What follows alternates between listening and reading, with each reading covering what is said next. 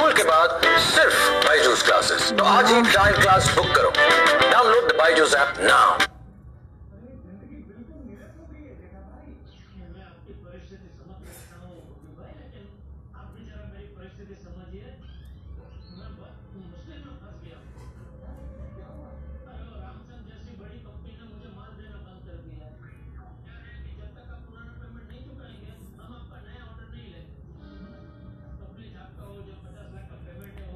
Yudhishthir उसी विषैले तालाब के पास जा पहुँचे, जिसका जल पीकर उनके चारों भाई मृत से पड़े हुए थे। यह देखकर युधिष्ठिर चौंक पड़े। असह शोक के कारण उनकी आँखों से आँसू बह चले। कुछ देर यों विलाप करने के बाद युधिष्ठिर ने जरा ध्यान से भाइयों के शरीरों को देखा और अपने आप से कहने लगे, यह तो कोई माया जाल सा लगता है। आसपास ज़मीन पर किसी शत्रु के पाँव के निशान भी तो नज़र नहीं आ रहे हैं। हो सकता है कि यह भी दुर्योधन का ही कोई षड्यंत्र हो। संभव है विष पानी में विष मिला हो। सोचते सोचते युधिष्ठिर को भी प्यास से प्रेरित होकर तालाब में उतरना, उतरने पर विवश होना पड़ा। इतने में वही वाणी सुनाई दी। युधिष्ठिर ने ताड़ लिया कि कोई यक्ष बोल रहा है। उन्होंने बात मान ली और बोले, आप प्रश्न कर सकते हैं। यक्ष ने कई प्रश्न किए जिनके उत्तर युधिष्ठिर ने दे दिए। मनुष्य का साथ कौन देता है? उत्तर, धैर्य ही मनुष्य का साथी होता है। अगला प्रश्न, कौन सा शास्त्र है जिसका अध्ययन करके मनुष्य बुद्धिमान बनता है। कोई भी शास्त्र ऐसा नहीं है। महान लोगों की संगति से ही मनुष्य बुद्धिमान बनता है।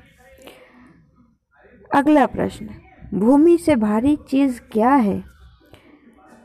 उत्तर, संतान को कोख में धारण करने वाली माता भूमि भारी होती है। आकाश से भी ऊँचा कौन है? उत्तर, पिता। हवा से भी तेज चलने वाला कौन है? उत्तर, मन। घास से भी तुच्छ कौन सी चीज़ होती है? उत्तर, चिंता। विदेश जाने वाले का कौन साथी होता है? उत्तर, विद्या। घर ही में रहने वाले का कौन साथी होता है? पत्नी।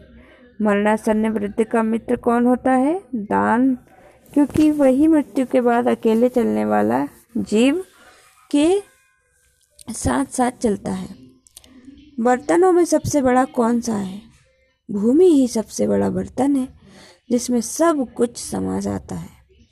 सुख क्या है? सुख वह चीज़ है जो शील और सच्चरित्रता पर स्थित है। किसके छूट जाने पर मनुष्य सर्वप्रिय बन जाता है? अहम भाव के छूट जाने पर। प्रश्न, किस चीज़ के खो जाने से दुख नहीं होता है? उत्तर, क्रोध के खो जाने से मनुष्य को कभी दुख नहीं होता है। किस चीज़ को गवाकर मनुष्य धनी बनता है? उत्तर, लालच को। प्रश्न, संसार में सबसे बड़े आश्चर्य की बात क्या है? उत्तर, आश्चर्य। हर रोज आँखों के सामने कितने ही प्राणियों की मृत्यु के मुँह में जाते देखकर भी बचे हुए प्राणी यह चाहते हैं कि हम अमर रहें। यही महान आश्चर्य की बात है। इस प्रकार यक्ष ने कई अन्य प्रश्न भी किए। युधिष्ठिर ने सबके ठीक ठीक उत्तर दिए। अंत में यक्ष बोला, राजन, मैं तुम्हारे मृत भाइयों में से एक को जीवित कर सकता हूँ। तुम जिस किसी को भी चाहो वही जीवित हो जाएगा। युधिष्ठिर ने पल भर सोचा कि किसे जीवित कराऊं। थोड़ी देर रुककर बोले, मेरा छोटा भाई नकुल, जी उठे। युधिष्ठिर के इस प्रकार बोलते ही यक्ष ने सामने प्रकट होकर पूछा, युधिष्ठिर, दस दस हज़ार हाथियों के बल वाले भीमसेन को छोड़कर तुमने नकुल को जीवित करवाना क्यों ठीक समझा? युधिष्ठिर ने कहा, यक्षराज, मैंने जो नकुल को जीवित करवाना चाहा, वह सिर्फ़ इसी कारण कि मेरे माता पिता की, मेरे पिता की दो पत्नियों में से माता कुंती का बचा हुआ एक पुत्र तो मैं हूँ। मैं चाहता हूँ कि माता माद्री का एक पुत्र जीवित हो उठे, जिससे हिसाब बराबर हो जाए। अतः आप कृपा करके नकुल जी को जीवित कर दें। पक्षपात से रहित मेरे प्यारे पुत्र, तुम्हारे चारों ही भाई जी उठे, यक्ष ने वर दिया।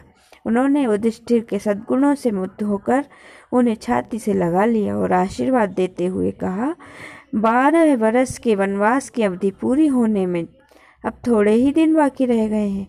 बारह मास तक तुम जो अज्ञातवास करना चाहते हो, वही भी सफलता से पूरा हो जाएगा। तुम्हें और तुम्हारे भाइयों को भी कोई पहचान नहीं सकेगा। तुम अपनी प्रतिज्ञा सफलता के साथ पूरी करोगे।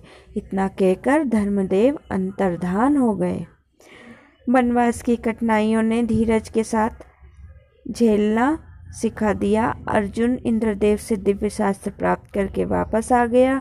भीमसेन ने भी सुगंधित फूलों वाले सरोवर के पास हनुमान से भेंट कर ली थी। उनका आलिंगन प्राप्त करके दस गुना अधिक बलशाली हो गया था।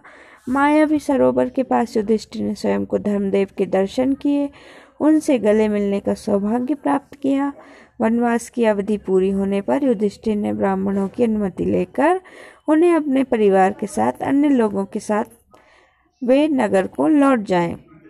युधिष्ठिर की बात मानकर सब लोग नगर लौट आए और यह खबर उड़ गई कि पांडव हम लोगों को आधी रात में सोया छोड़कर न जाने कहाँ चले गए।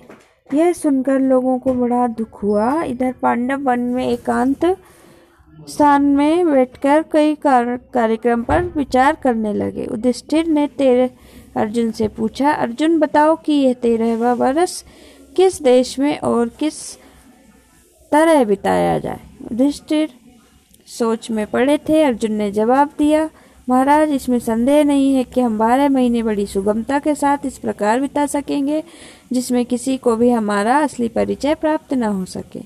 यही अच्छा होगा कि हम सब एक साथ ही रहें। कौरवों के देश के आसपास पांचाल मत्स्य विदेह बालिक दर्शारण सुरसेन, मगध आदि कितने ही देश हैं, इसमें से आप जिसे पसंद करें, वहाँ जाकर हम रहेंगे। मुझसे पूछा जाए तो मैं कहूँगा कि मत्स्य देश में जाकर रहना ठीक होगा। इस देश के अधीश राजा विराट हैं। विराट नगर बहुत ही सुंदर और समृद्ध है। मेरी तो ऐसी ही राय है। आगे आप जो उचित समझे। युधिष्ठिर ने कहा, मत्स्याधिपति राजा विराट, बड़े संपत संकट शक्ति संपन्न है। दुर्योधन की बातों में भी आने वाले नहीं हैं। अतः राजा विराट के यहाँ छिप कर रहा जाए। यह पाठ हमारा समाप्त हो जाता है। धन्यवाद।